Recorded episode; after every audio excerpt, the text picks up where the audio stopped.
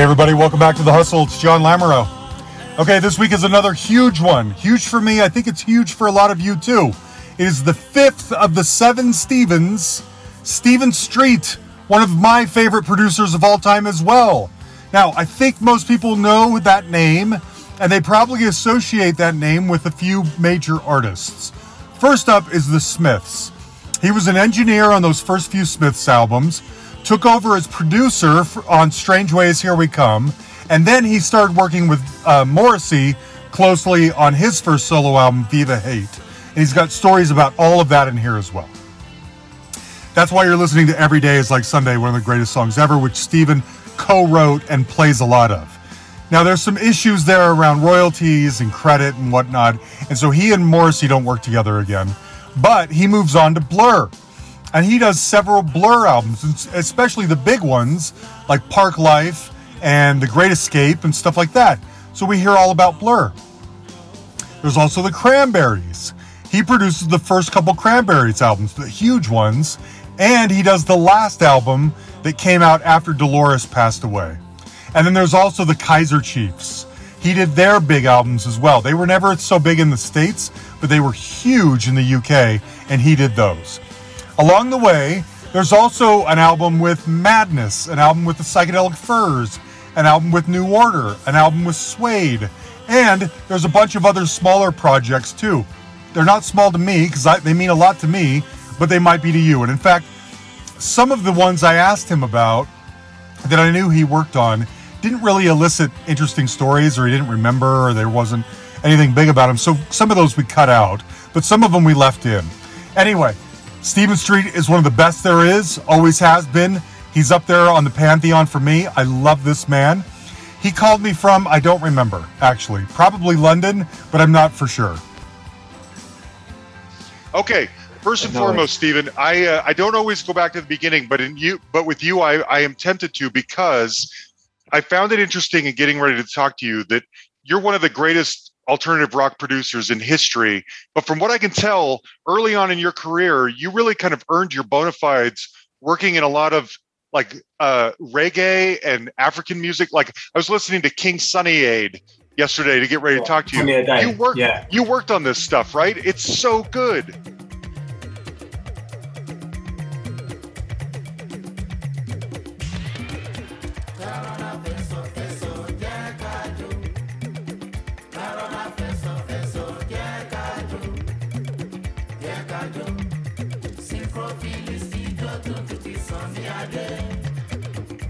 Akadu.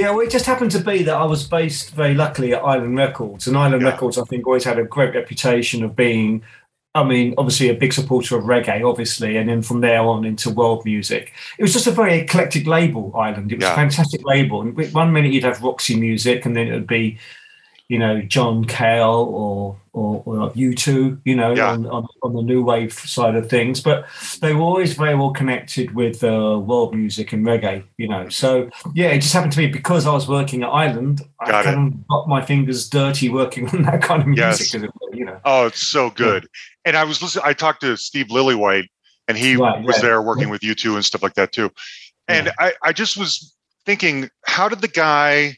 How did the King Sunny Adé guy because now granted you're in the office so you're kind of working on whatever's coming through but you become one of the greatest especially guitar specific producers ever when i think of you i think of a clarity to a, to the guitar, a certain kind of ringing or a certain kind of chime that no one else can accomplish but you. And so how does how does like the Smiths get you and your marriage work out so perfectly with them? It's weird. I mean, obviously, under the very, I was very lucky. Again, I was working at Island, and that weekend they booked the studio to a night outside client, which was Rough Trade Records. Mm-hmm. And uh, my manager kind of said to me, you know, I've got this band coming at the weekend. Would you like to do the session? Because at this point, I, I was just progressing from being one of the assistant engineers to engineering you know uh, sessions in my own in my own right mm-hmm. and i'd only been a house engineer you know at this point was probably for about four four to six months or something uh, but I said, yeah, absolutely, I'd love to do it because I was aware of the Smiths. I'd heard this charming man on top, you know, on top of the pops, which is a TV program that you might know about. We, mm-hmm. we watch over here in the UK, or we used to. Yeah. And so I was very aware of uh, Abe Morrissey's vocal delivery, and then obviously Johnny's guitar work. You know, and, and yeah, and you're right when you kind of touch into that kind of uh, you know the kind of Afro guitar sound, that mm-hmm. kind of that very bright jangly thing. Mm-hmm. There was a there was a similarity between that and that guitar line at the beginning of. Um, uh, you know this charming man, that kind of high yeah. life guitar. You know, yes, I hadn't made that um, connection. You're right. So but I mean that that I don't know whether Johnny really had concentrated on learning that kind of thing from African music. Only he could answer that for you. But the way he had assimilated it into his own guitar playing and writing was, to me, kind of quite obvious. So hmm. this wasn't a guitar player who's going to stamp his foot on a foot on a distortion pedal and just hit six hmm. strings at once. You could tell there's a lot of dexterity to what Johnny played. So yeah, I was always kind of keen on capturing that myself as an engineer. Mm-hmm. And I learned very quickly over uh, well, very quick, but even kind of over time as well, kind of, kind of nurtured this thought that it's the combination of the guitar and the amplifier that really works. Uh-huh. Um, you know, uh, you, you, can have one amplifier that be good at a particular tone, but it's not going to be good for everything. Mm. So it was it was down to the the tools that the guitar player uses and mm. picks for themselves that is really important. Mm-hmm and also down to their playing. You know, yeah. I, I, mean, I have been very lucky. Obviously, I've worked with some great guitar players over the years, but Johnny stands out, and obviously so does Graham Coxon. That's what I was just going to say. Yep. And I mean, I mean, I mean, Graham will. He's completely different to Johnny in the sense that he will. He's kind of. He likes to distort things, but not yes. just actually, but not just with distortion pedals. He just likes to, you know, pull strings out slightly and yes. use kind of hammer-ons and yes. you know things like that. You know, he likes to he plays it from a very different angle. Although he was quite, you know, obviously inspired by the Smiths in his early days. And you know, sometimes I get a young guitarist to say, "Oh, can, can you make me sound like Graham Coxon?" And I say, "Well." Or Johnny Marr. I say, well, no, I can't. I can do the best I can as far as, you know, advising you as to the amplifier and the guitar, but the rest of it comes from your touch. You know, it's yeah. your fingers on the neck that are going to make it sound like that, you know. Yeah. I'm yeah, when I, they're answering that question. But, no, that's you know. exactly it. That's what I'm curious about. It's interesting. You, I hadn't Graham and Johnny, especially among British guitarists of the last 40 years or whatever, are two of the greats. But you're right. Graham's Graham has ability to capture some fuzz that no one else quite does. And yeah. Johnny has an ability to capture some some clean clarity like no one else does. Yeah, and yet yeah, you and so I'm curious, you mentioned the uh the amplifiers. I'm guessing it's not a matter of I like this amplifier, I want everyone to use it. It's finding the right amplifier to go with the right guitar player to get the right yeah. sound. Combination okay. of the pickups and the guitar, yes. guitar player himself or herself, and the right amp. You know, I mean, and, yeah. and, and, this is why when I'm in the studio, often working with bands, uh, well, I always like to, I always like to try and work with their equipment first because you know that's the sound they developed in the rehearsal room by using their gear. I don't see the point in saying, right, here's a brand new Marshall stack, use that. You know, mm-hmm. it's got to be try that first. But if we're not getting the tones we want from that, then it's always good to have a couple of different choices. Yeah. So you know, over the years, I've used you know a combination of Vox amplifiers, from Fender amplifiers, and Gibsons. Oh, sorry, Gibsons, Marshalls, mm-hmm. and um, they all have their own uses and their own times when they can really shine, and their times yeah. when they're not quite right for the right yeah. part. Fascinating stuff. Okay, so you may have been asked this a billion times in your life, but I don't know the answer. Tell me about then the creation of How Soon Is Now. I'm assuming you were there. No, see, the thing is, How Soon Is Now is one of those sessions that I did not work on. So really, yeah. So this is quite an embarrassing thing. Oh, I've been asked this many times, but I've got a hat put my hand and say, no, that wasn't me. That was John Porter. Because at the time I was working with the Smiths, I every now and then that they would go and work with John Porter because John uh-huh. Porter produced their early singles, and uh, I thought I, think I always had the kind of impression that I was very much Morrissey's choice to work with, and sometimes Johnny wanted to work with John Porter, mm. and that is certainly the case on that. You know, okay. but that was originally recorded, I think, to be a B side. It wasn't. Uh, it was a B side oh. to William. It was really nothing. You know, originally. Oh. So I think the re- one of the reasons why it works so well is because they weren't feeling any pressure. But I can't really say much more than that because okay, I wasn't you weren't involved in like the tremolos and the experimentation no, getting that Obviously, sound. I've been working with Johnny on many other things around yes. the same time. You know, yes. I mean, I think that you know we we just recorded um most of the album of Meat is Murder. Mm-hmm. And I was learning my trade then. I'm still a very young engineer myself, so I didn't know everything. When I listened back to some of those recordings, and I'm thinking, God, I could have done that better. I could have done this better. Mm-hmm. Um, but then again, you never stop learning, and especially no, in this no. game, you know, you're always learning something new. So let me ask you then some specific. I mean, the Smiths are one of mine and most people's favorite bands ever. Let me ask you about a song like "Barbarism Begins at Home."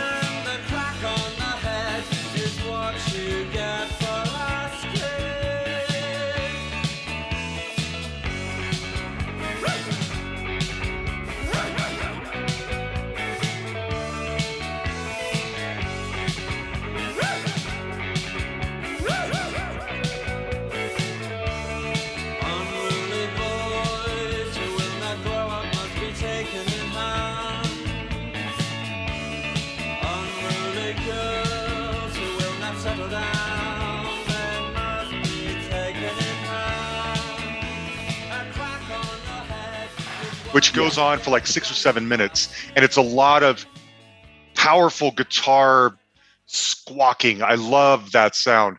Is that a decision that, like, do you and Johnny say, does Johnny come to you and say, I want to go off on this for a little while? I have some ideas. I want to just give me some space to do my thing? Or do you think I mean, this song calls for it? Or does Morrissey say, this is what I want? How does a song like that come to be? Well, the thing is, I mean, with with me as an engineer, if when it was just me in the studio with the band, mm-hmm. you're taking on certain production kind of um, roles in the sense that they're trusting you to get the sound that they want, mm-hmm. and there's certain kind of parts of what you're doing are, uh, uh, are kind of you're trying to make sure you're inspiring them so that when they come back in the control room, you know they're hearing yeah. what they want to hear rather than you know it not. So that particular track, I mean, I mean, I would always have when I was working with Johnny, I would always have a couple of reverbs or a delay or something set up as a send, an auxiliary sound that I could put on his guitar to get, automatically give him a sense of, you know, a sound, you know, straight mm. away. But Johnny had a very good touch, as I said, and he normally knew himself straight away what guitar and what amp combination he wanted. Mm. It was then up to me with the microphone placement and also the effects that I might put on it to make it sound mm-hmm. right for Johnny mm-hmm. and therefore right for the band. Got it. Um, the barbarism actually one of those cases where I think we were going. I mean, I mean, we all know now that Johnny is a huge Nile, Nile Rodgers fan. I mean, he even named his son after Nile. But mm-hmm. uh, but that wasn't something that was greatly kind of mentioned at the time. You know, especially in the early Smith days. Mm-hmm. But there's definitely a kind of a, a dance element to barbarism yes. for sure. Yes. And that was one of the tracks actually that we did experiment. I mean, there's some big guitar sounds, and then there's a rhythm guitar part, which, if I remember rightly, might have just been a DI'd guitar. That's, really? that's directly, you know, that guitar going. Yeah. Because I read somewhere that's what Nile Rodgers used to do with his Ooh. famous Fender Stratocaster. Yeah. So I think I suggested to Johnny, let's try that for that sound, that really clean, like kind of funky yeah. kind of sound. But that was also a track that we messed around with quite a lot on the mix. I mean, I, I worked on quite because if in the early '80s there was quite a, a lot of new dance music, kind of mm-hmm. you know, the, the, the, new romantic thing. You know, there was a lot of dark kind of club music and lots of 12-inch club mixes and that kind of thing. And that kind of thing had crept into my kind of production ideas and so on. So that's why on that track you hear things like I cut the drums at one point and bring it back in again. And you know all, all those kind of dropout things that Mhm, people used to mhm. do on 12 inch mixes. Yeah. And we kind of incorporated that into the mix of that song. Yeah. So it's like a 12 inch mix on that one track, you know, because it was kind of, it, it could take it, you know? Yeah. Yeah. If you listen to it, especially in the la- la- last two minutes, there's lots of kind of, you know, like cuts on the Yes. desk, taking Yes. the drums out and the bass on it, so all that kind of stuff. And it was fun. Fascinating. So then tell me about working on Strangeways because you get sort of promoted, so to speak, up to actual producer at that time. Is the band falling apart like visually in front of your eyes as you're making No, I album? mean, it's it's kind of weird because a lot of people ask me this question because it was the Smiths' swan song, as it were. Mm-hmm. A lot of people think that it was a horrible atmosphere in the studio and that, that, that they were falling apart, but they weren't really. They actually um, they hadn't written as much in preparation, I don't think. And there was a couple of songs already in the bag. Girlfriend in a Coma we recorded months earlier Mm. when we were recording, um, I think Sheila Take a Bow. And I think there might be one, there might be one or other two songs that were kind of near complete, but a lot of those songs, uh, Johnny hadn't even heard what the vocal was going to be on it until we actually started in the studio. And actually, it was quite a, a productive, prolific time. Mm. But one thing was evident in the background. At the time, there was a new manager that had come on board to manage Oh. the Smiths. Oh. And Johnny really wanted this manager, Mm, and Morrissey didn't. mm. And so that really was the crux of the problem. And Got it. Johnny was fed up kind of hiring and firing people because it was always up to him to do it, uh, just at Morrissey's whim. Mhm. And, and and I think Johnny got to the point that thought, well, if I get rid of this manager, I've got months and months again. That I haven't taken all the responsibility of Yeah. keeping things, you know, ticking over. And he didn't want it. Yeah. And um, he just had had enough. And I think, you know, there was a few mind games being played by Morrissey at the time. I and believe it. Johnny was like, I'm out of here. Yeah. But you know what, I, I, John, I really thought that it was just going to be a little tiff and they'll be back together again within a few months. No one ever could have foretold that it would be the permanent split. Yes. But then again, that court case then, you know, completely Yes. put a full stop It's on everything. never you happening know? again. No. Yeah. Um, so I have a bunch of questions about this. One in particular, you, it's interesting. You, I've had this hunch for years, and you sort of confirmed it that they didn't have uh, quite enough songs when they went to the to make that album because songs like uh, "Last Night I Dreamt That Somebody Loved Me" or "Death of a Disco Dancer," these songs feel. I like them, but they feel a little padded.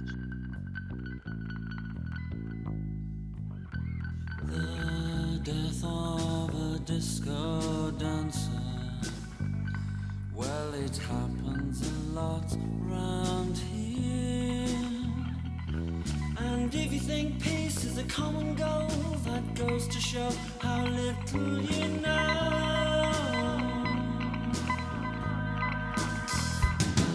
The death of a disco dancer. Well, I'd rather not get involved. I never talk to my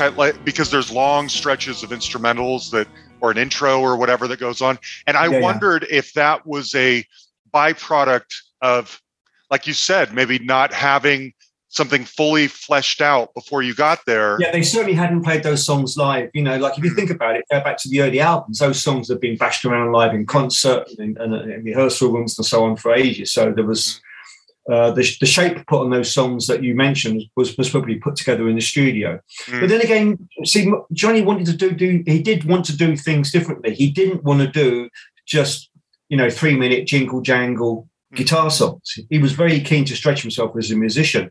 And that's why, like Rush and a Push, and The Land Is Ours, for instance, Mhm. he kind of said to me, I'm playing keyboards on this, I'm not going to play any guitar.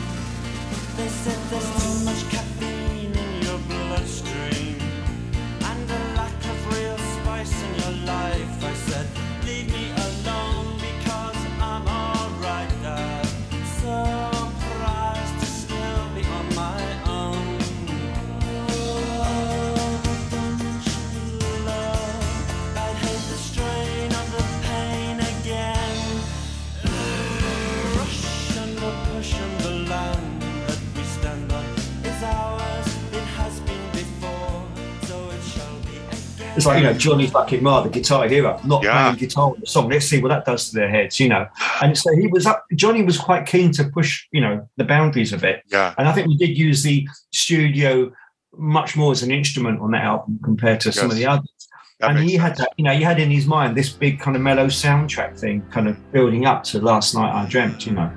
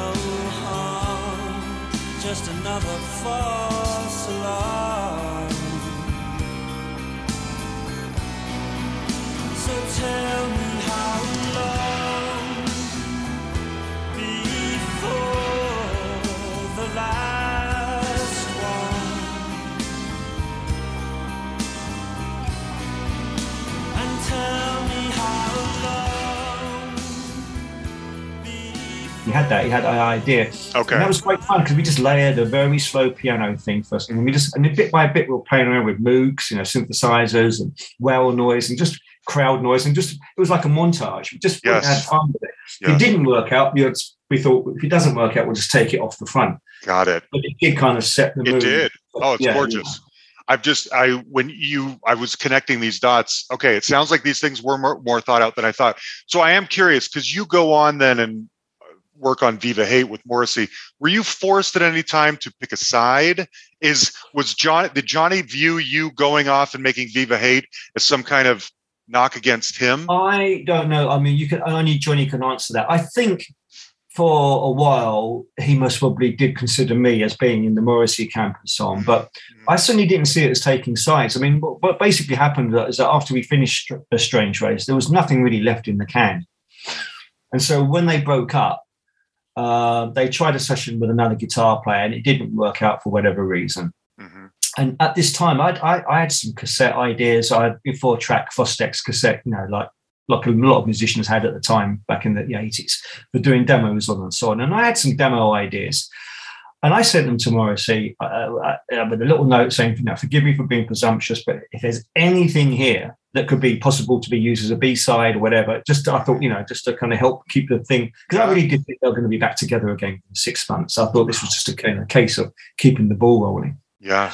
Uh, and I actually got married that August, came back from a short honeymoon in Paris, and there was a postcard from Morrissey saying, I've listened to the material you sent me. I, I want to lay the Smiths to rest and make a solo record. So it was like, what, really?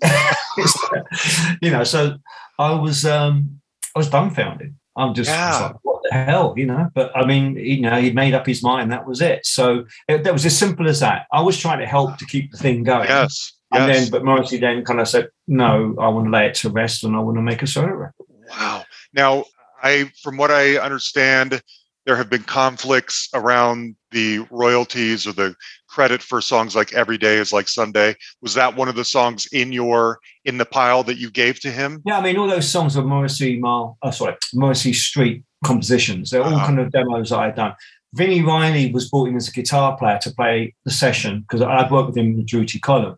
Mhm. And when he came out with his, his claims, it was it was just very, very upsetting. And he's since admitted to me and he's apologized. He said he Okay. put it down to the medication he was on at the time because he was on antidepressants and all this kind of thing. I don't want to go too heavily into that. Sure. But you know, um, I've got demos, my cassette demos and things. I've got notes, I've got paper, you know, my chord sheets. I mean, that was one of the things when he said, "Well, I had to, I, you know, Stephen couldn't write songs; uh, the chords weren't interesting enough." And I go, "Well, listen, actually, every day's like Sunday. It's C, F, and A minor and G, the most basic chords that you can get. But that's what works. I'm Right. sorry, Right. they are the chords that work for that song. You know." Right. Um, so yeah, it all got contested, but there was no. He knew he didn't have a leg to stand on when it actually came to going, you know, to court Yeah. or anything like that. So it Yeah. didn't get further than that. So I don't like to dwell on it too much because it's something he brought up, and I know there's a few YouTube interviews out there where he's casting dispersions, but it's it's you know it's Okay. a lie. All those Yeah. songs didn't exist.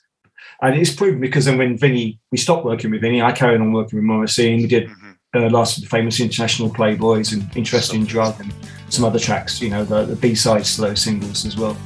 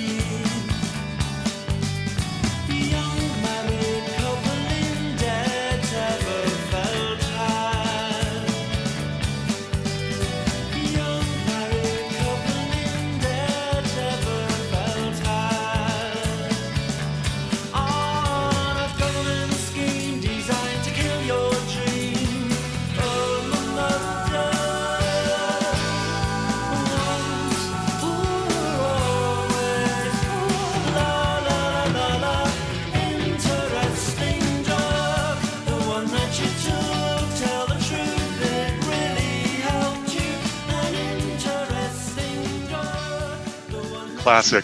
So, I mean, I think you every every day is like Sunday to me. Still to this day is just a masterpiece of atmosphere, of beauty, of guitar work, of the strings, of the whole thing. How did how did you and Morrissey work together, or even did you, um, to create that sound? When I was talking with, I mentioned Steve Lillywhite, and he was saying because he's worked on some Morrissey albums too, and he was like, yeah yeah you know, Morrissey doesn't actually have much of a say.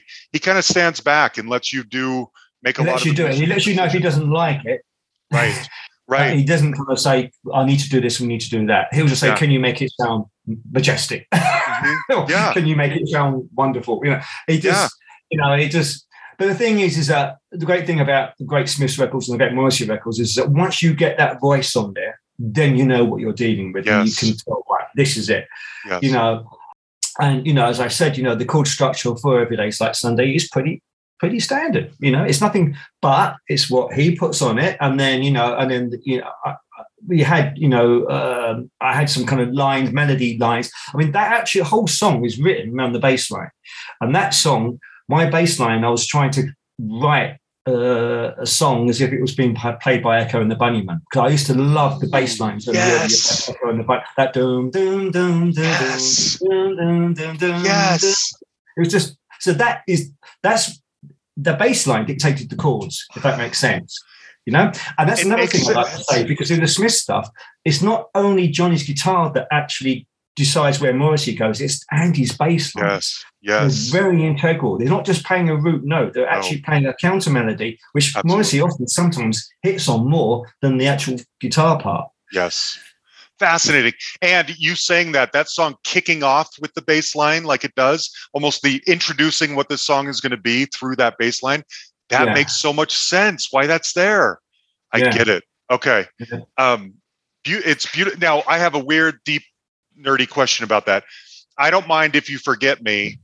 Is Vini's just playing some squawking guitar constantly, nonstop underneath? It doesn't even fit. You, it doesn't sound like it should fit with the song, and yet it kind of does. Yeah.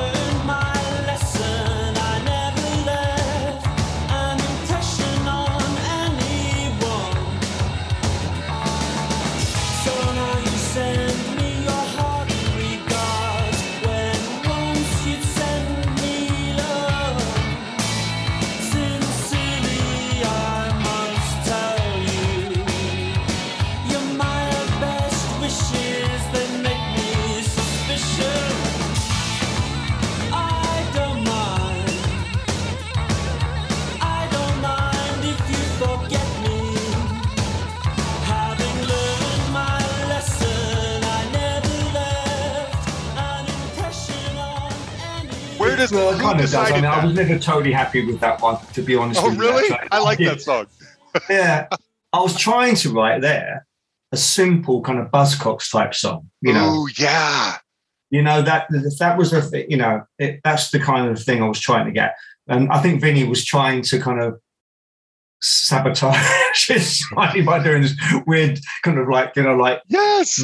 metal guitar kind of you know kind of Yes. solo underneath it all the time. So it's there, and I, I was on the mix. I was trying to kind of use it, but not, not having it so high in the mix. It was it was a bit of a compromise that track. So it never really came. I wanted it to be really simple. You know, rejection is Uh-huh. one thing. Yeah, like two notes. Yeah, that was how I wrote. Down, down, down, down, down, down.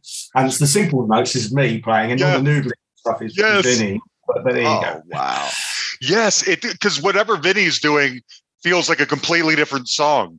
And it's Yeah. been like tapped into this song, you know? I thought, well, Fascinating. I did ask Okay. him to come and play it, so I can't get rid of it all. But at the same Right. time, I was like, No. Oh, I'm not sure. But I mean, it's one of those things. I mean, you know, I, I was just happy the record was made at all because, you know, I really did think it was going to be. Well, I thought there was a few scenarios. I thought we were going to make it, and then Morrissey's going to freak out before it even comes out and say, "No, I'm not going to do it," and it's not going to ever see the light of day, or it was going to come out and bomb, and I would be Public Enemy number one because everyone loved the Smiths and Mhm. Morrissey, so I would get all the blame. But Mhm. fortunately, Suede came out, and it was a bona fide hit. So Mhm. it was great. But I was petrified. You know, I mean, right Fascinating. through the whole process, it was. I bought the tape first day it came out at Raspberry Records in Salt Lake City, Utah. I can tell you right now. Um, Yeah. now, okay. Does Suedehead really have anything to do with James Dean, or is that just what the video does?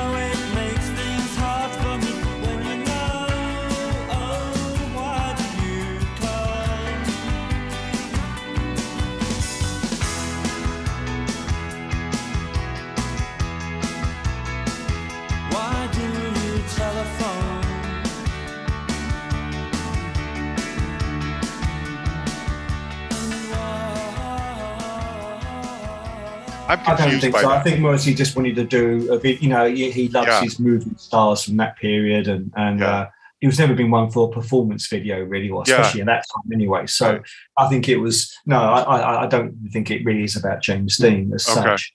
But Do you know then who? Why do you come here when you know it makes me hard? Makes things I hard for me. know. I mean, I, the only person you can ask there is Morrissey. You know, I know. I just wondered if you Really? two, you know, no, I mean, like, I mean, they are they're love songs in a way, aren't they, or relationship songs? Yeah. But I, mean, really, he's the one to ask about that. Really. Okay. Okay. I've always been curious. Um, okay. so the other big, I mean, there's many partnerships, but one of the other big ones then is Blur. And you come on my understanding and produce There's No Other Way.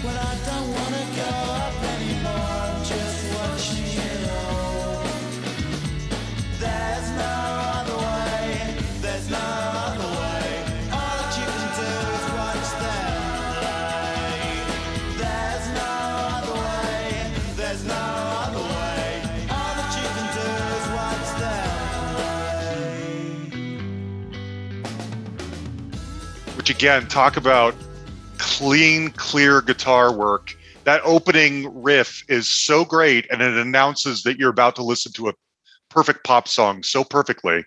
Um, how did your relationship with Blur become solidified? Why were you the guy that was the right partner for them as they continued to progress?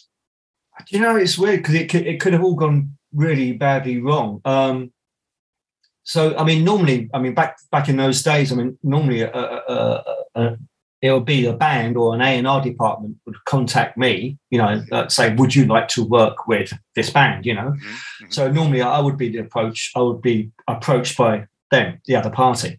But in this instance, my manager at the time, uh, Gail Colson, she was managing Jesus Jones, and they were on the same label as Blur. And I'd heard Blur's first single, "She's So High," and I really liked it.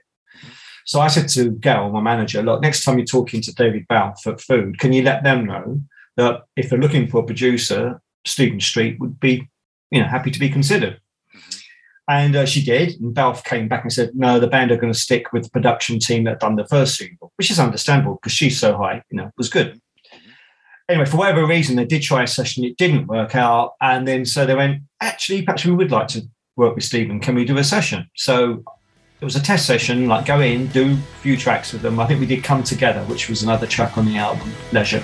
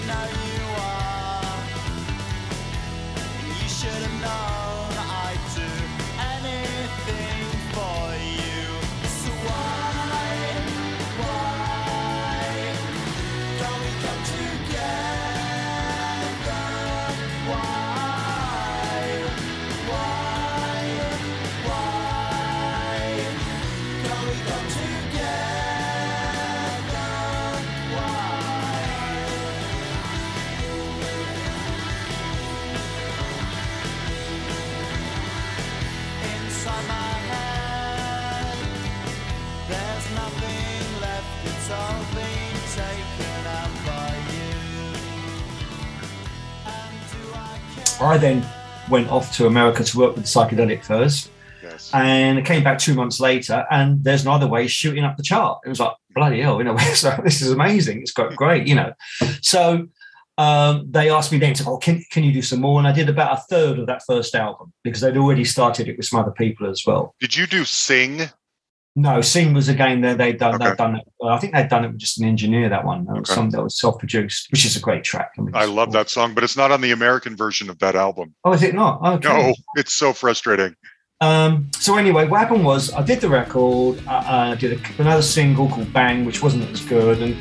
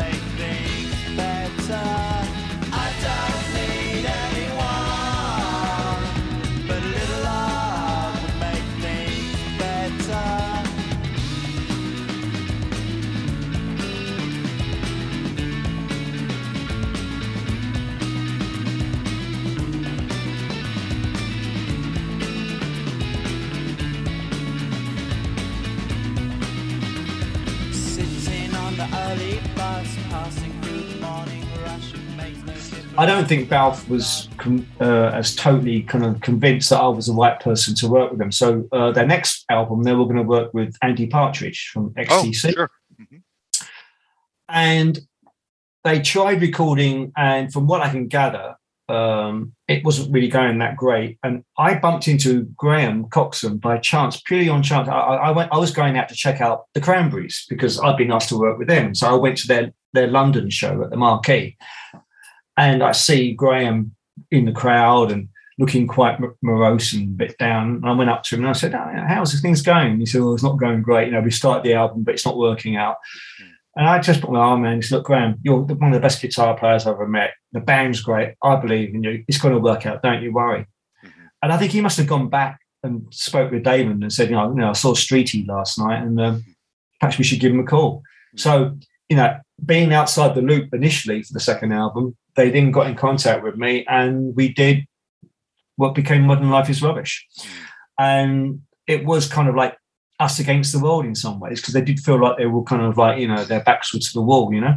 Yeah. And it worked out great. And yeah i became like a big brother to them you know? It was kind of nice. It was just a nice natural mm-hmm. uh, relationship which still goes on to this day you know? Yeah yeah. Um, so it was just it was just really it just it just worked sometimes you just click with people and they trust you and they like you and they're yeah. happy to put themselves in your hands while they're doing yes. the most important thing to them which is making a record right you know? right did you i mean i i don't normally ask questions like this but i am curious as you're making Parklife, are you are you cognizant of the fact that you're making one of the most important english music documents ever i knew we wanted something good i knew uh-huh. that between the albums after modern life is rubbish and just as we were about to start doing the sessions for Parklife, i saw the guys play at reading festival and they were playing in the main tent there so not the big outside stage, but the first big tent. Mm-hmm. mm-hmm. And the atmosphere in that tent was absolutely electric. That you could see there was a there was a growing fan base um, who loved band. I thought if we can get this next album right,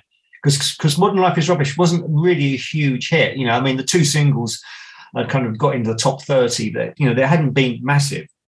But I knew once we started working on Parklife as an album, there was there was a there was a wave, and we just had to you know, ride that and, and make sure uh, we, we captured everything right. And I always remember when we did Girls and Boys,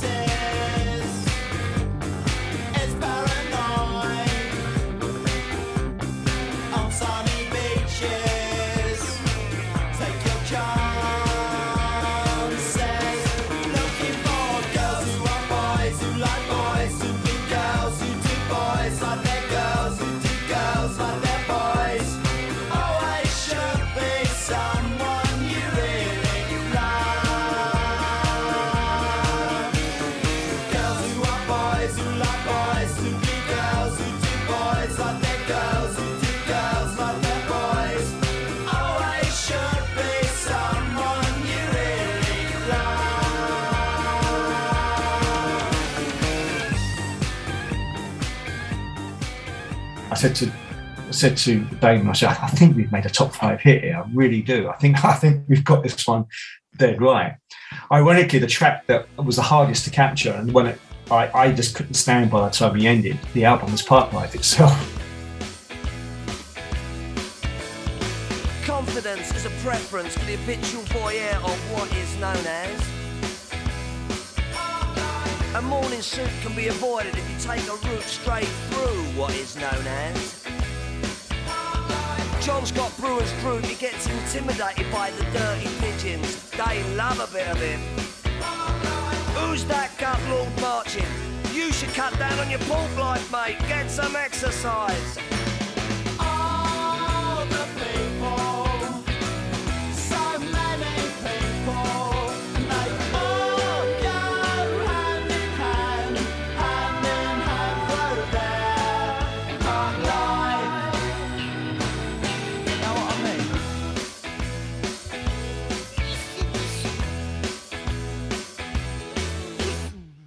Get up when I want, except on Wednesdays when I get rudely awakened by the dustman.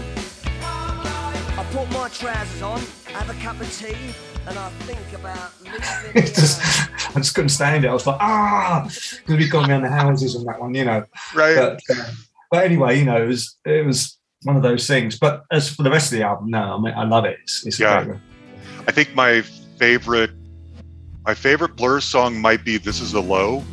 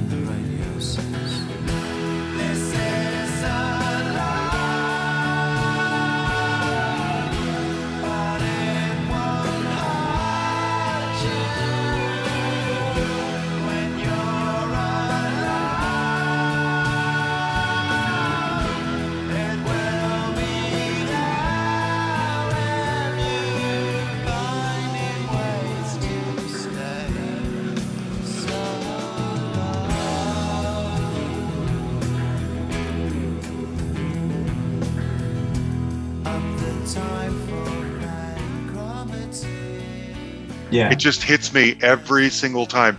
And that I was the rec- last one to be finished. Was it really? Yeah. Okay, that that it makes sense.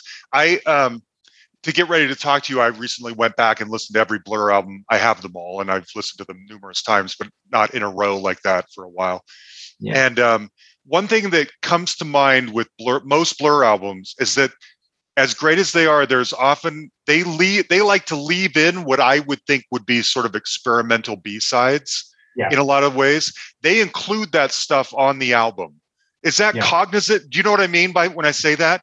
Do you think that, You know, or I am think- I alone think, in that? I think I think in in Britain, a lot of bands kind of feel they want to do that because I think they're kind of inspired by albums like the Beatles, what the Beatles' White album, you know, Mm, good point. that kind of thing where Yeah, we know it's not a top, you know, it's not a radio hit, but we want to put this on, and especially bands like Blur, they like to kind of Mhm, push barriers a little bit, you know, and mhm. and yeah, you're quite correct. I mean, yeah, I mean, you'll get some people that all they want to do is put 10 bangers on an album, Mhm, you know, mhm. you know, but they kind of willfully don't want to do that.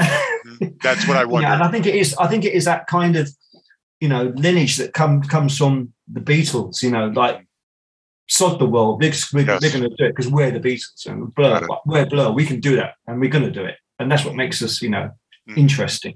Okay. So I think that's really how I see it anyway. That makes so much sense. Okay, how aware are you and the band around the time of Great Escape that there's this Oasis, you know, contest uh, going on out there, competition? Uh, well, yeah, it was growing all the time. I mean, progressively. I mean, Parklife had come out, and I think it had been in the chart for a year, nearly in the UK chart, and so there was a lot of pressure to get the next one started. And in that twelve-month period, yeah, Oasis had arrived, and I, I thought they were great. I mean, I, you know, the, the first few Oasis singles, I just thought s- s- fantastic, and the album's great. You know, so when it came to this, their Oasis's second album and Blur's Great Escape album um, they were also going on roughly at the same time, the recording process. Um, I wasn't privy to all this thing about, you know, putting records out on the same day Mm, deliberately to create, a, you know, a Mhm. bit of drama, as it were, in the sounds Mhm. charts. For me, that was something that's completely outside my, my my sphere. The only thing I was worried about was delivering a record that was, you know, good enough to match up to the standard that we put out so far. Sure. Mhm. So, Okay. it, but I was very sense. aware of it, and now, I, and, you know, and I think it was great. You know, Oasis did Oasis did give give everyone kind of a kick up the arse, but Yes. Were used to that because Suede had done that to them originally. Mm, Suede really were the band I think that kickstarted the whole. I mean, people hate this expression, but the Britpop thing. But Yes, you know, Britpop for me is guitar, alternative guitar indie music that I was played by British bands. You know, if Echo and the Bunnymen and Smiths were around then, they would have been included in Britpop. Totally agree. Totally agree. Yeah. Um, in fact, I'm glad you mentioned Suede. So we have some Patreon supporters, and I always let them know who I'm interviewing, and if they want to submit questions, they can. And a few people did for you, and one of them in particular was from Simon Patience. He wants to know about um, about the making of Suede's New Morning. Uh, he said the band was in quite a state at that point, and so he asked almost about everyone in particular. There's going to be a lot of questions here. Hopefully, you Yeah, remember them all. I'll read them back. Neil Codling did. How did he participate, if at all? Had Brett recovered from drugs? Uh, was Alex Lee a big influence? And was there any blur, uh, blowback from the Blur camp for working with their arch rival? There was no blowback from Blur at all. Okay. No, no. I mean, they were very gentlemanly about that. There was no like, you know, hey, why are you doing that? You know, there was nothing like Okay. that. I would say Suede were in. They were a little bit in disarray, I think, at the time. They actually tried to record the whole album again with another producer. I think when they do a, I think they did a, a deluxe version of the album where they put out both versions. The album that I did that came out and also the demo or the, the previous version to record it. They've been going around the houses a bit on it. Um, Neil had left, so he had nothing to do. uh, Well, at least when I started working, and that's why Alex had come in as a keyboard player, and he'd been in another band as well. I forgot which band it is now. Is it Strangelove or something? I don't remember, either. A long time ago. Okay. Looking back on it, I don't think Alex was quite right for the band. There's nothing wrong with him; he's a great musician, but it just wasn't the same magic that they had that when Neil was in the band. Mhm. And I just got the impression that they um, they weren't at their happiest. I think you know, I think sometimes Brett might have been considering whether he should be focusing more on a solo thing or whatever. It has its moments and places. That album.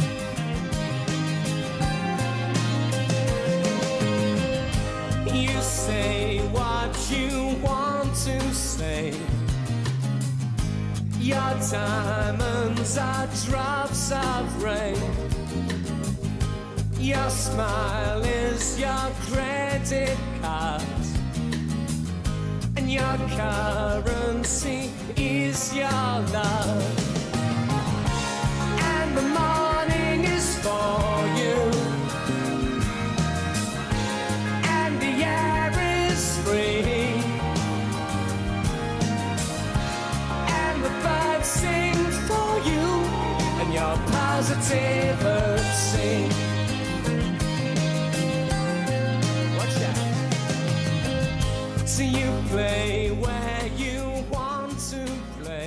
but it's it's it, I mean compared to their other albums, I, I agree it's not as good, and and I'll put my I would hand- agree. Agree, I hate agree to admit. that, but but you know I think they'd already gone through such a tortuous period trying to record it in the first place. A lot of the energy and a lot of their enthusiasm had kind of waned a little bit at Yeah. this point.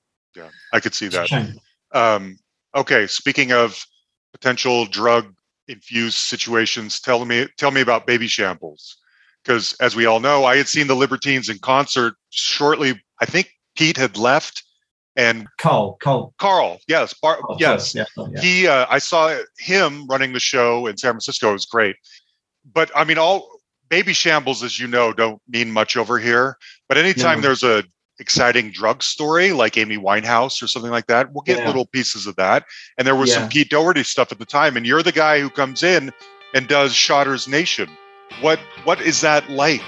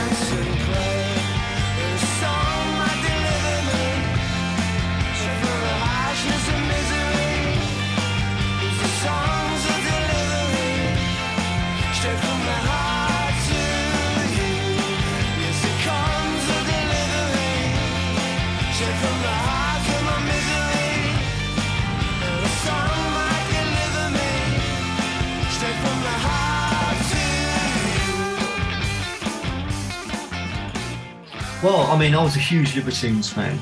Um, I really, I thought they were fantastic, and so yeah, it being like early mid two thousands through through the management, you know, was this kind of would you like to a Pete Doherty and Babyshambles? And I was like, yeah, absolutely.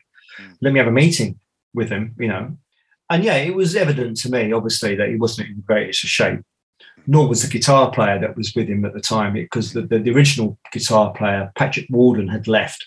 Oh, okay. And he was a great guitar player. I'm talking about the very early Babyshambles stuff. You know, he, he, he'd already burnt out due to the the drug intake of you know uh, of, of, of the band. Mm-hmm. When I say off the band, it was really only Peter and Pat, Patrick, and then Patrick left, and then there was another guitar player came in, uh, Mick, and he was, if anything, worse. I think so. It was it was a dilemma. It was like, well, okay, I'm de- what I'm dealing with here is because it's funny, you know, John, because a lot of people think, oh, musicians are out of it. They're, you know, they're always on drugs. They're not actually.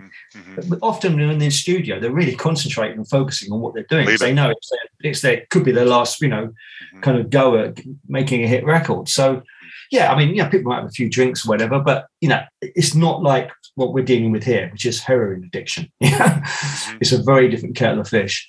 So for me, it was it was a baptism of fire because I've not really dealt with that before. And I've, you know, I've had problems. You know, it was well known that Graham went through a period of being a little bit too reliant on alcohol, and there'd been some kind of um, hiccups there, but nothing like this. Mhm. So I just really focused on getting the best out of Peter when I could, and I was also really um, encouraged by the, the the effort and strength put into it by the rhythm section. Mm. Adam and Drew were so keen to get this record done and get it, you know, get it and capture it. And so, uh, for their sakes, I really wanted to persist with it. Yeah. But it was it was a it was a difficult it was a difficult you know tricky journey. I believe it. I believe it. But I actually think it stands up though. I really do. I think it's a good. I don't record. mind that album actually. Um, I like it better than the Suede one, unfortunately. But Yeah, yeah, yeah, I don't mind that album at all. Um, okay, speaking of potentially tricky environments, uh, Sugar Mouse. Again, I don't know who he is, but I love that one of my listeners is called Sugar Mouse. He asked about. Well, he asked a few things about the Cranberries, which I, of course are a big part of your career as well. But in particular, doing having to come in and do the In the End album after Dolores had passed. Yeah. What was that experience like for you? Well, the band had been kind of passing demos backwards and forwards uh, over the Atlantic because Dolores lived over in America, and obviously, you know, the the boys live in Ireland, and Mhm. they were working towards getting you know, a new album on the go. Uh, and then Dolores very sadly passed away, and, and Noel was keen to kind of finish the job. So I said to him, "Look, just send me everything that you've got, even if it's you know really basic demos." I said, "But one thing is clear: if it's not up to scratch, we're not going to do it because I don't want to destroy the legacy that, Absolutely. Yeah, that we had. Absolutely. So he kind of collected together all the songs. Some of the ones were demos that he had sent backwards and forwards to Dolores. Some were demos she'd done herself with some session musicians in Canada. Mhm. And I collated everything. And then some songs were just really half formed, like, you know, first chorus, and that was it. So it was like, what the hell, you know, do we do with this? But we actually did manage with Pro Tools and things that I can move and cut around and cut Mhm. look for look for different vocal takes in the background, different playlists. I was able to kind of make different things up uh, out, out out of it on some songs. Some songs are more fu- fully formed. Mhm. Anyway, so we chipped away at it. Uh, I basically got a kind of a rough rhythm track, you know, click track as it were, with her vocals and obviously the, the, the chord sequences that have been recorded. I then got the boys to come over to the UK and they played on it. So they would hear in Dolores's vocal in their headphones, you know, with the sketch like the chords, the guitar, whatever. Yeah. Or, or in fact, you know, Noel's demo, you know, his Logic demo Mhm. playing, and they would play to that. And as soon as they played it, it sounded like a Cranberries record. Mm. You know, it was fantastic. It was it. And I went, I think we're onto something.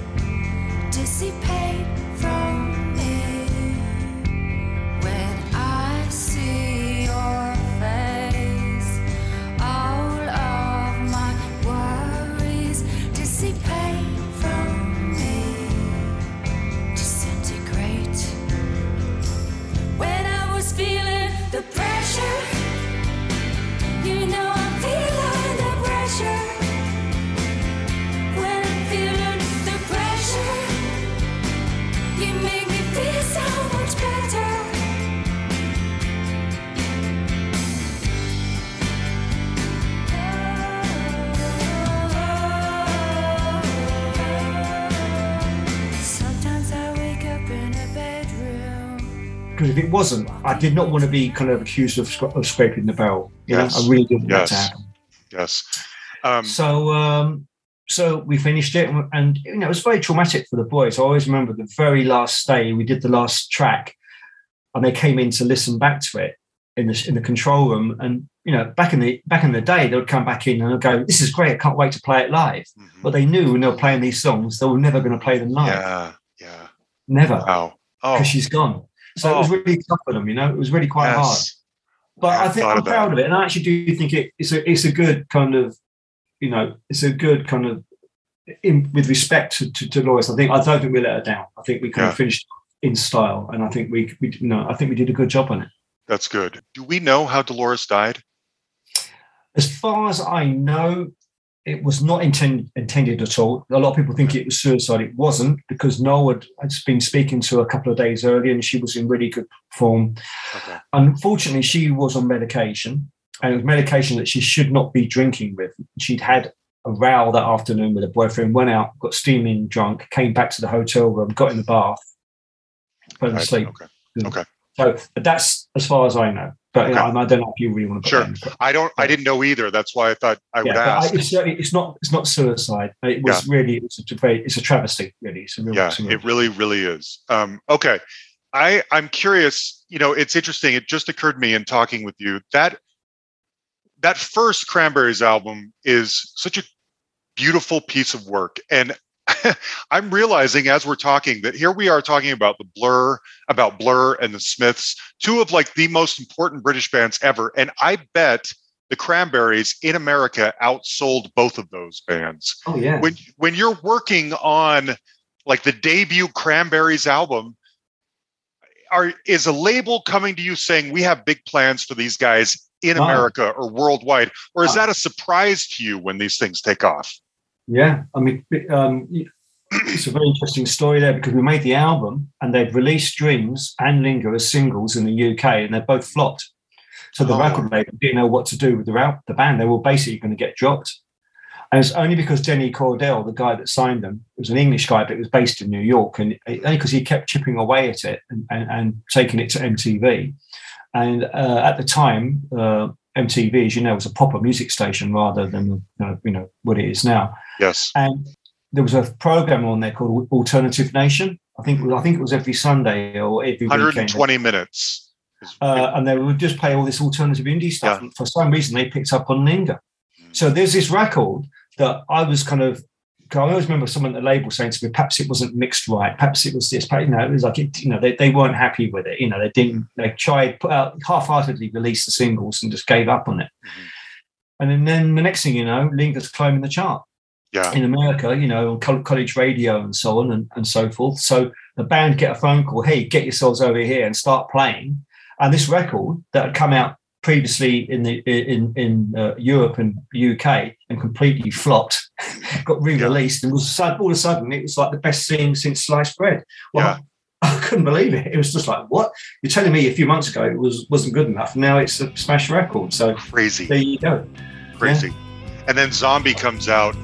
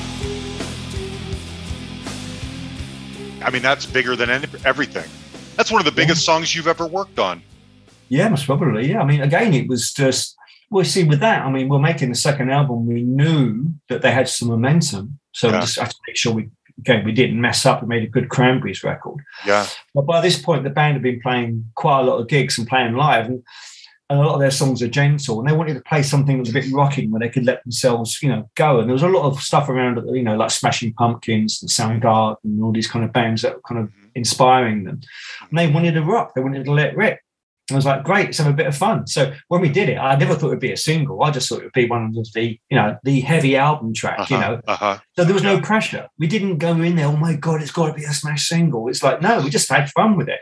Yeah. You know, I, gotta, I was just, I said to him, like, come on, let's make it like a Smashing Pump, Pumpkins record. Let's make Yeah. it just really dirty and like, That you know. makes sense. And That's then, and then, like. bang! It just took off and took on a life of its own. You know, Wow. Wow. Interesting. Okay. Speaking of female fronted bands, I really like the albums you made with um, the uh, Darling Buds, especially Mm-hmm. Crawdaddy. Is it Crawdaddy or Crawdad? Suddenly I'm yeah, forgetting. Crawdaddy. Crawdaddy, yes.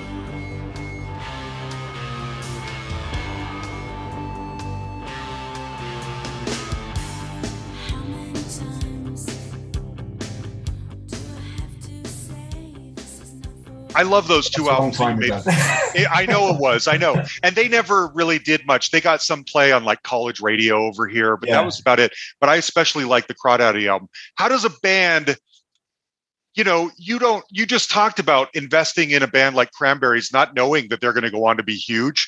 And then a band like Darling Buds, you probably went in with the same mind frame, and Exactly, that one John. didn't I off. give just as much effort on everything I work with. It can be a band I've had previous top 10 singles with, or Yes. a brand new band I've never made a record before. I put in just as much effort and concentration uh, as, as anyone would. And, and Exactly. you know, the thing is that when you do that, it's really frustrating and, and, and upsetting when it comes out and no one takes any notice. You know, it really is. I mean, there's another band I worked with called Tiger that I really liked, and I made a record with I them. and I was that. really, I was like, oh, I really love this band, and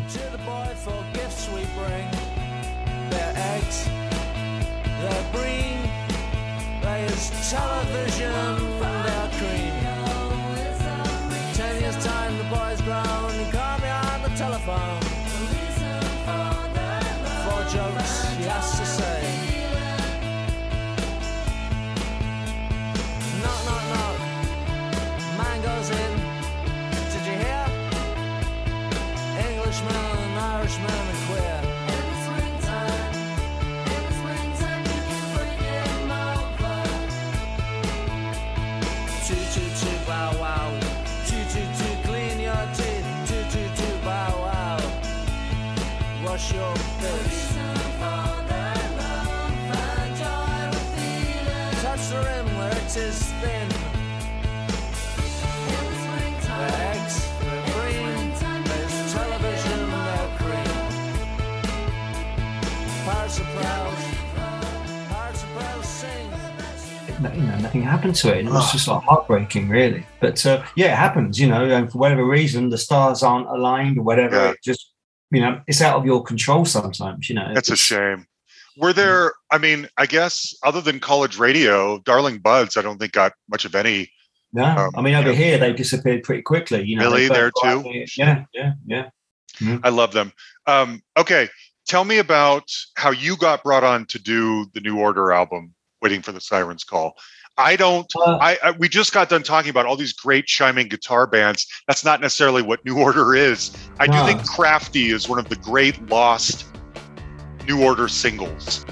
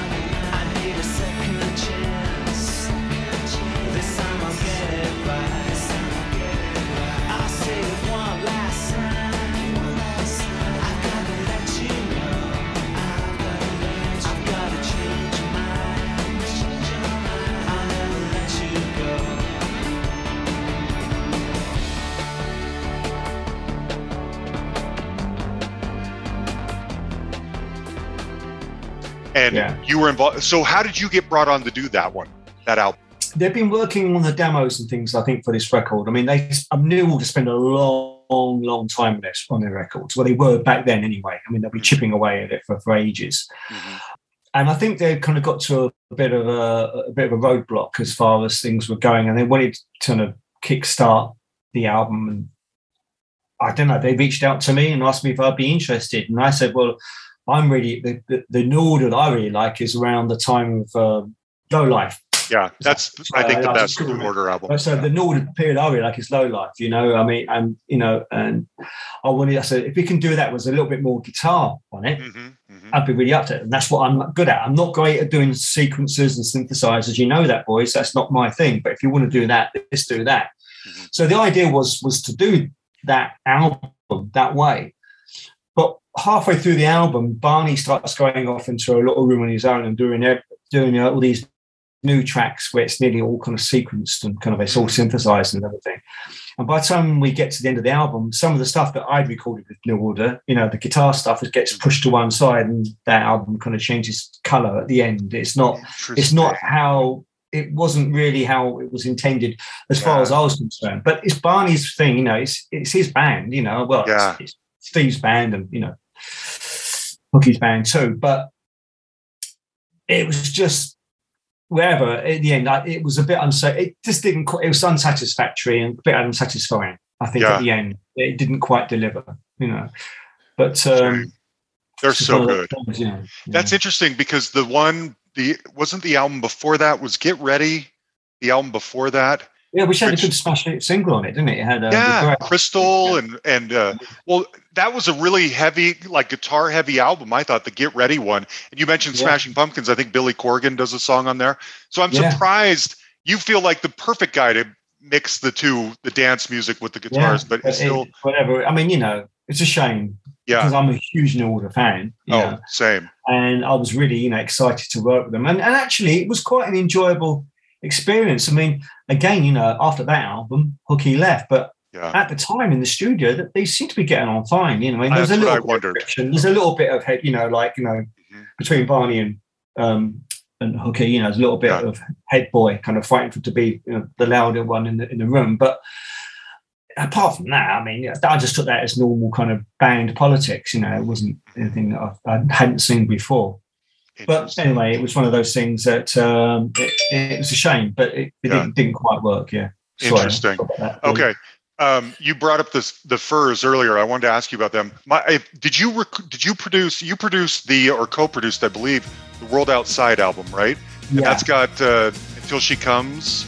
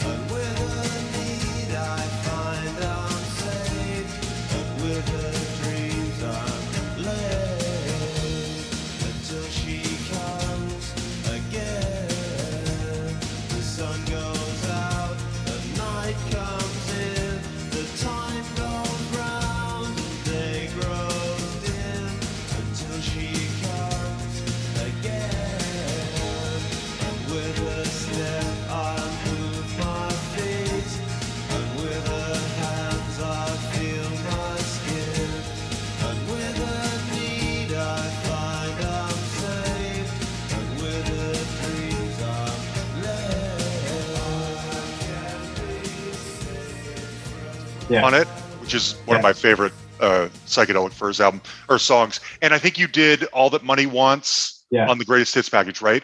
Yeah. So what's it like working with them at that stage? That's unfortunately again, we're t- I didn't mean for this, but World Outside is kind of a post-peak period psychedelic furs Yeah. album too. Things are kind of on the downward slope. Are you well, aware of that actually, as you're I, I stand this? by that album. I stand do too. I love album. that album. You know, I, I, I, I really do. I mean, they'd lost, as far as I'm concerned, they'd lost their way a little bit with the heartache stuff. You know, the Keith Forsey produced that very slick. American, you know, like snare, uh, Linn snare drum, blah. You know, it just but it. There was moments when it was great. I mean, you know, um, Heaven's brilliant. I love that track. Yes. That, yes. that, but I think after that, for me, they kind of went a little bit too slick, and it all went. And I love the darkness of the early Furs stuff. I mean, particularly, I love the Talk Talk Talk album, which is, you know, for me, is their is their pinnacle. A beautiful record. Mhm. So I was very keen to get back to that sound again. Yes. So again, it was like going to work with the, a real drummer, not a drum machine. We're going to make it so that the real drummer, if it's slightly loose, it is loose. It's not going to be, you know, quantized and everything kind of fixed into this kind of Mhm. on a grid. And I tried to make a record sound like the Furs. In my mind, should sound. Yeah, And that was yeah. it, really. Yeah. And it was I love as it. that, really. That was that was my. Yeah. It's so interesting you bring up the drumming because, as I mentioned, until she comes, feels like a song built on a drum pattern.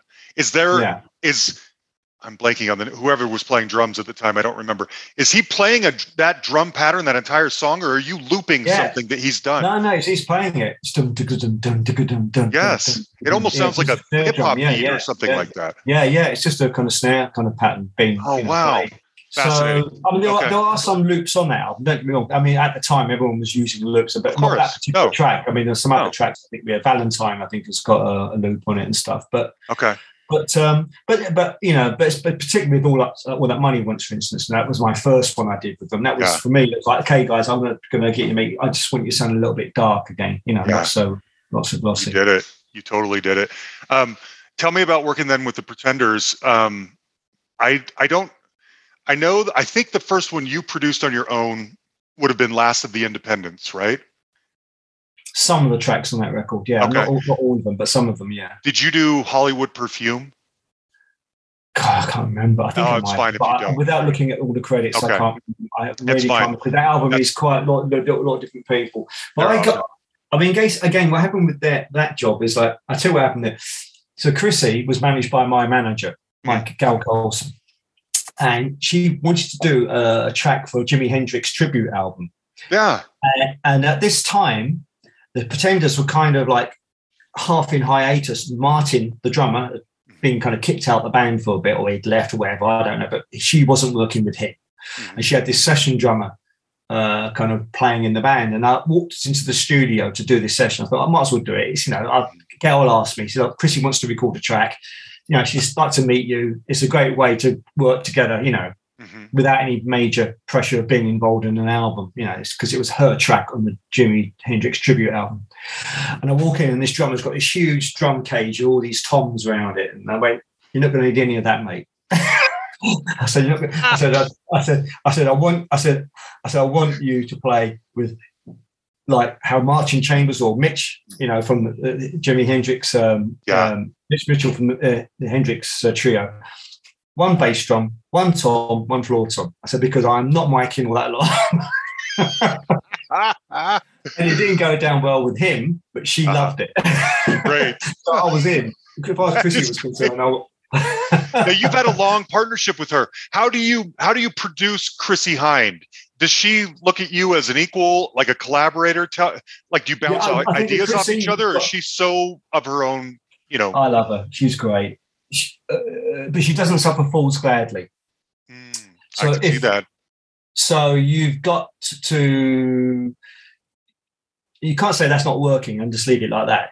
Mhm. She'll go, okay, what do you think then? You know what I mean? You've got to you've got to be proactive with your criticism, like even in the very early rehearsals and stuff, you know, you've got to come up with something, give her something to kind of, you know, feel like she's getting some feedback from you, you know. She uh, but also she doesn't like doesn't like it, I think, if you allow her to walk all over you. You've got to be tough, Yeah. you know, you've got to stand up to her. She's a tough cookie herself, you know. So I get on great with her though. I mean, I managed a very, as I said, I managed to very quickly establish a kind of working relationship with her. Mhm.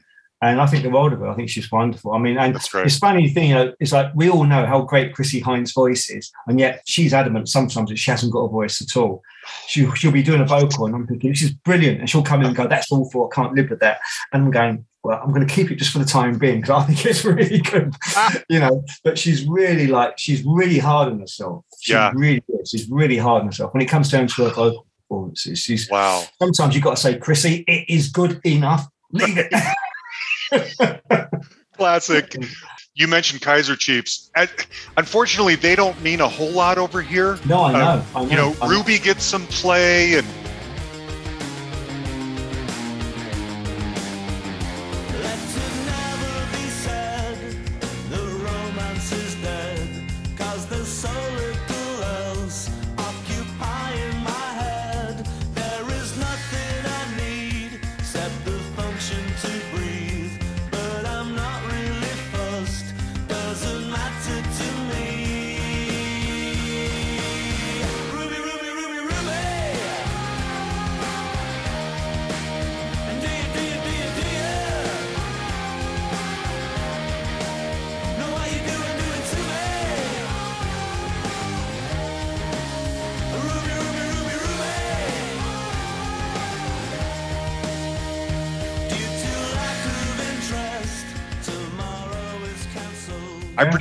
Yeah. predict a riot, maybe a little bit. But Yeah. how do you? I mean, they are they're huge over there. How do we Well, they- get They were. Kaiser yeah, I mean, I- Chiefs over here? Or yeah, were. How do we get them? You know, over? Are they even still together? I don't know. Uh, well, they're still together, although the chief songwriter in the early days, Nick, Mhm. um, the drummer, uh, is he left a long time ago. He left about four or five years ago. Like, Perhaps even more now, actually. Perhaps even more. Uh, so um, more like perhaps eight years now. But the first two albums, yeah, I was involved with those first two albums. Yeah. And the first album in this country went six times platinum. I mean, that's the kind of figures that you dream about these days. Yes. But it had four or five smash hit top 10 singles on it. You know, that really was an album full of bangers. It, you know, Yeah. I was talking earlier on about Blur, like willfully putting Totally. things on there to be, you know, arty and whatever. Mhm. No, that one was like, it was like bang, bang, bang, you know, like, and at the time I was working with New Order, so I couldn't do the whole album for the Kaiser Chiefs. So I could only, I was only able to do, well, I say only able to do, but I did all the, the singles on it, yeah. Nice. Good for you. So, you know, waved goodbye to half the album royalties, but there you go, that's another story. But, um, but anyway, uh, but yeah, it was six times platinum. I mean, it's unheard of now. You know? Yeah, I mean, yeah. only Adele gets those kind of figures, you know. Right. Right.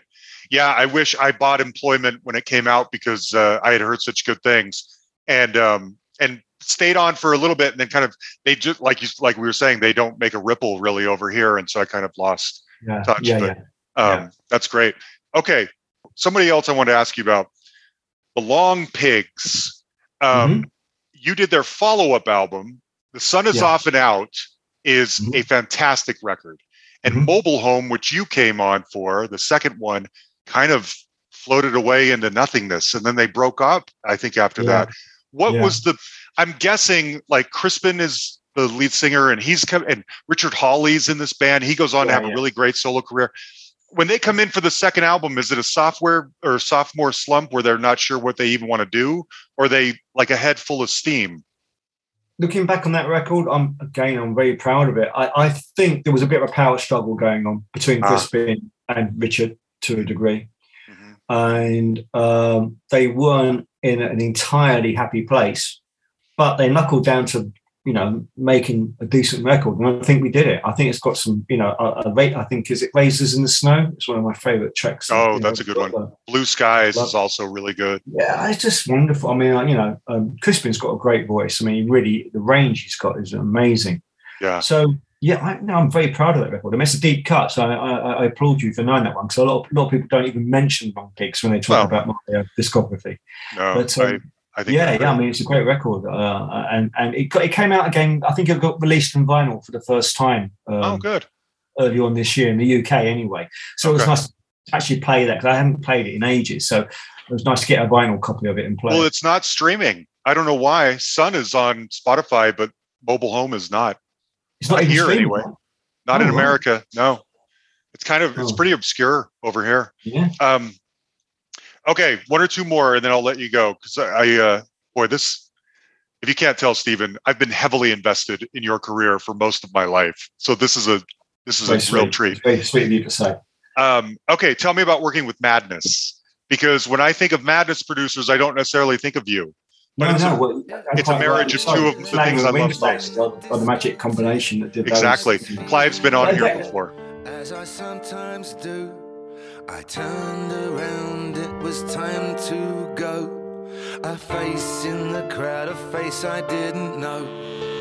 We got to talking for a little while. You said it's not the sort of thing you usually do. Talking to strangers so late in the night, these days you never know. Well, I thought you were nice, I even told you so. But you smiled so shyly and said to me, I bet you say that to all the girls you meet, but it isn't so. Yes, the club was closing, so we had to leave. We walked out together, just a little at ease. I would have liked to have walked you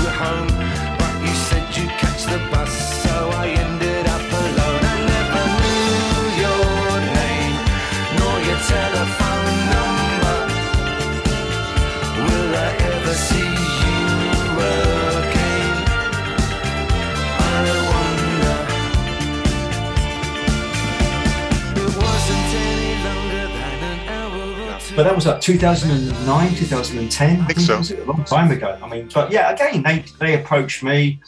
They kind of said that I've been on the periphery of their thoughts for a while to work with. Would I work with them? Again, I think they've been through a bit of a complex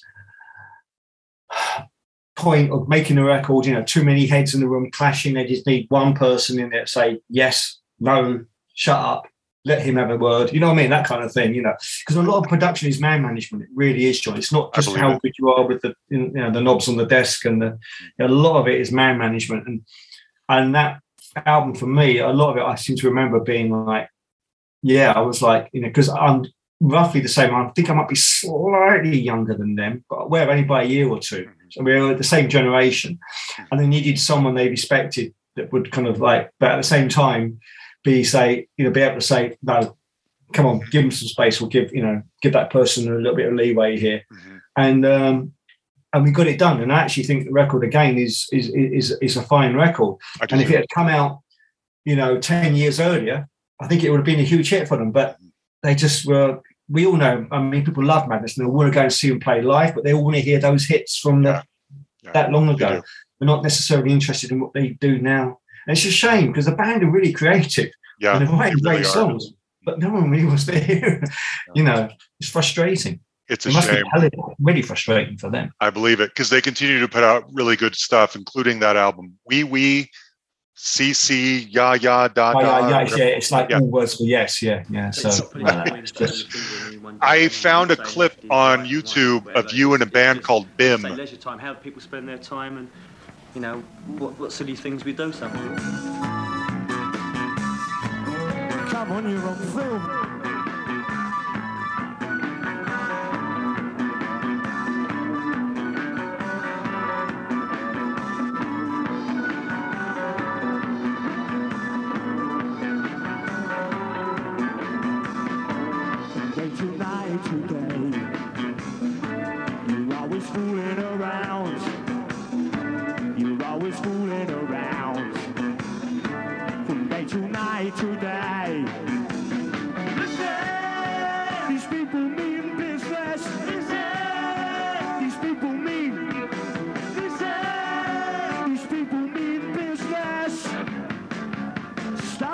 You're doing.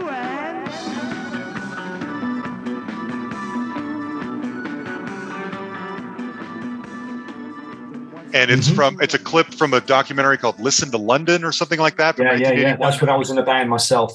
Yes, and you you Being you loudmouth and shooting off. you have like a 10 second, 20 second speaking clip on there. So there would I mean, if BIM had taken off, we would never know Stephen Street, the incredible producer. yeah, it was a frustration of that all coming to an end and not knowing what to do. So I, I knew by the end of the, the, the life in BIM that I wanted to be in the recording studio um, and and and hopefully progress from being. Um, I forgot. I thought if I learned to become a good recording engineer, perhaps I can follow in the footpath of, of Steve Lillywhite and Martin Rushent, mm-hmm. St- John Leckie, all those great engineers that have progressed to production.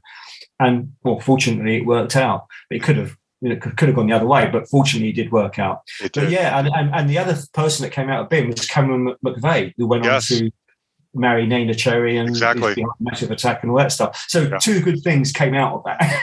Totally. it wasn't necessarily right for Bim as a band, but you know, Yeah. we It two of us is- went on. Near the top of my interview wish list. I think she's so interesting, and I don't hear a lot of interviews with her. Who would you like to produce? Now, when I say who would you like to produce, I don't mean like who, what artists do you like that you, who do you, when you listen to them and you think, I could do wonders with this person? Is there somebody that comes to mind? I always kind of regretted that I never had the chance to make an REM album. Oh, that makes sense. That jangle, that makes perfect Yeah, sense. Yeah, but also, yeah, just just that. I mean, I mean, I love Michael Stipe's voice, and Yeah. and, you know, I just love the band. I think they're great and the musicality. So, yeah, uh, that was kind of in an alternative world, Perhaps you know, back in the early two thousands, I might have made an REM album. Who knows? And I mean, that kind of thing. I mean, that's Yeah. the band that kind of comes to mind straight away, as it were. Yeah, yeah. That makes so much sense. I had Don Dixon on here a few years ago, and he produced their early albums. And I, it's funny, I was thinking about him when I was getting ready to talk to you because I made the comment with him, like, how do you find that jangle sound? Is there like a knob on the desk that says jangle, and you just turn it all the way up? But it's not. It's in the fingers. It's in the tone. Yeah. It's in the and and you guys, you and he are the two people I think of when I. I mean, you've done more than that, as we know. But when I think of like that perfect jangly sound, I think of you and Don Dixon. Oh, you're very kind. Yeah, absolutely. Well, Stephen, if you can't tell, I love you so much. Thank you Thank you, for all the good you've put in the world because it All has right. shaped Send my me a life. link to the um, send me a link to the uh, your podcast when you when you get it all cut I will. together. Yeah? And I I'm will. sorry if I rambled on a bit too much in parts, Oh, but This was Yeah. gold. Gold. Okay. I appreciate it so much. Thank you, Bye, Stephen.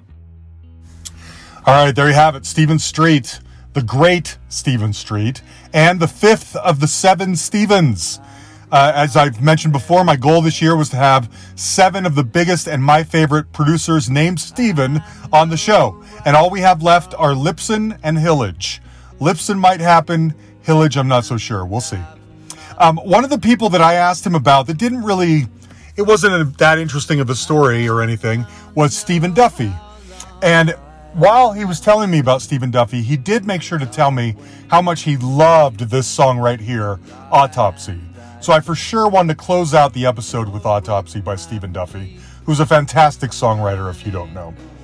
Um, now, next week's guest is a, is one of the icons of new wave music. When you look up new wave in the dictionary or in the encyclopedia or whatever, you're likely to see this person's picture there.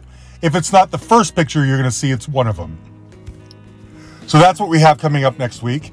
And this week, later this week, I put out an episode recently where I was on my buddy Mike's podcast, Retro Rock Roundup, talking about the Doobie Brothers. And some of you may have heard this one, some of you haven't. I was on another one of my buddies' podcasts, Nick, um, Rock in Retrospect, with our other good friend Hayden from the INXS Access All Areas podcast. And Hayden and I talked with Nick about INXS for like two and a half hours and why they belong in the Rock and Roll Hall of Fame. And I'm going to put that episode out in our feed as well. If you've already listened to Nick's, you won't need to do it again. But if you're interested, check it out because it's a really good inform- uh, really good uh, conversation. Hayden knows like everything about INXS, and that's so it's worth it for that. Huge thanks as always to Jan the Man my right hand man. Thank you, buddy, for everything. Folks, you can like our page on Facebook. You can send us a message on there. You can send us an email at thehustlepod at gmail.com, or you can find us on Twitter at thehustlepod. All right. Thanks, everybody. We love you.